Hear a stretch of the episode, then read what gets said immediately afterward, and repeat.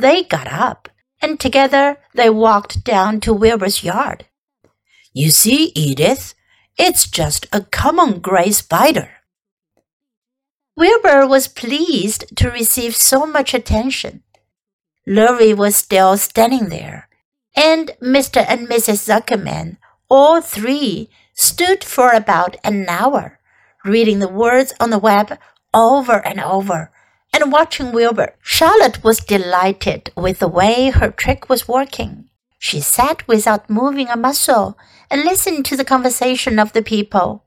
When a small fly blundered into the web, just beyond the word pig, Charlotte dropped quickly down, rolled the fly up, and carried it out of the way.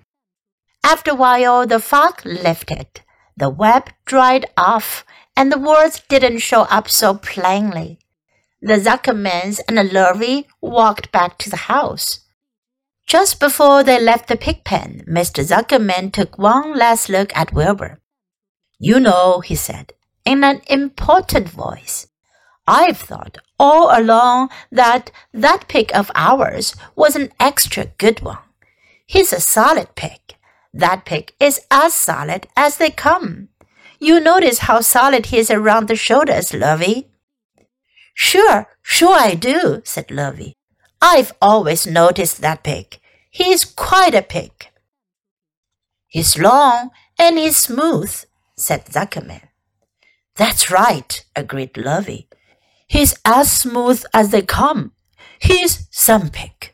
When Mister Zuckerman got back to the house, he took off his work clothes and put on his best suit.Then he got into his car and drove to the minister's house. He stayed for an hour and explained to the minister that a miracle had happened on the farm. So far, said Zuckerman, only four people on earth know about this miracle. Myself, my wife Edith, my hired man Lurvy, and you. Don't tell anybody else, said the minister. We don't know what it means yet.But perhaps if I give thought to it, I can explain it in my sermon next Sunday. There can be no doubt that you have a most unusual pig. I intend to speak about it in my sermon and point out the fact that this community has been visited with a wondrous animal. By the way, does the pig have a name? Why, yes, said Mister Zuckerman. My little niece calls him Wilbur.She's a rather queer child, full of notions. She raised the pig on a bottle, and I bought him from her when he was a month old. He shook hands with the minister and left. Secrets are hard to keep. Long before Sunday came, the news spread all over the county. Everybody knew that a sign had appeared in a spider's web on the Zuckerman's place.Everybody knew that the Zuckermans had a wondrous pig. People came from miles around to look at Wilbur and to read the words on Charlotte's Web. The Zuckermans' driveway was full of cars and trucks from morning till night. Fords and Chevys and big roadmasters and G M C pickups and Plymouth and Studebakers and Packards and DeSotos with gyromatic transmissions and Oldsmobiles with rocket engines and Jeep station wagons and Pontiacs. The news of the wonderful pig spread clear up into the hills, and farmers came rattling down in buggies and buckboards to stand hour after hour at Wilbur's pen, admiring the miraculous animal. All said they had never seen such a pig before in their lives.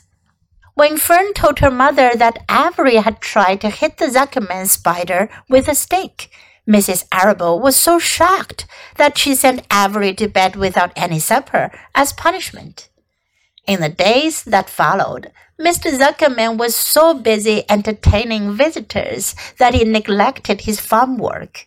He wore his good clothes all the time now, got right into them when he got up in the morning. Missus Zuckerman prepared special meals for Wilbur. Lurvy shaved and got a haircut, and his principal farm duty was to feed the pig while people looked on. Mister Zuckerman ordered Lurvy to increase Wilbur's feedings from three meals a day to four meals a day. The Zuckermans were so busy with visitors they forgot about other things on the farm. The blackberries got ripe, and Missus Zuckerman never put up any blackberry jam. The corn needed hoeing, and Lurvy didn't find time to hoe it. On Sunday, the church was full.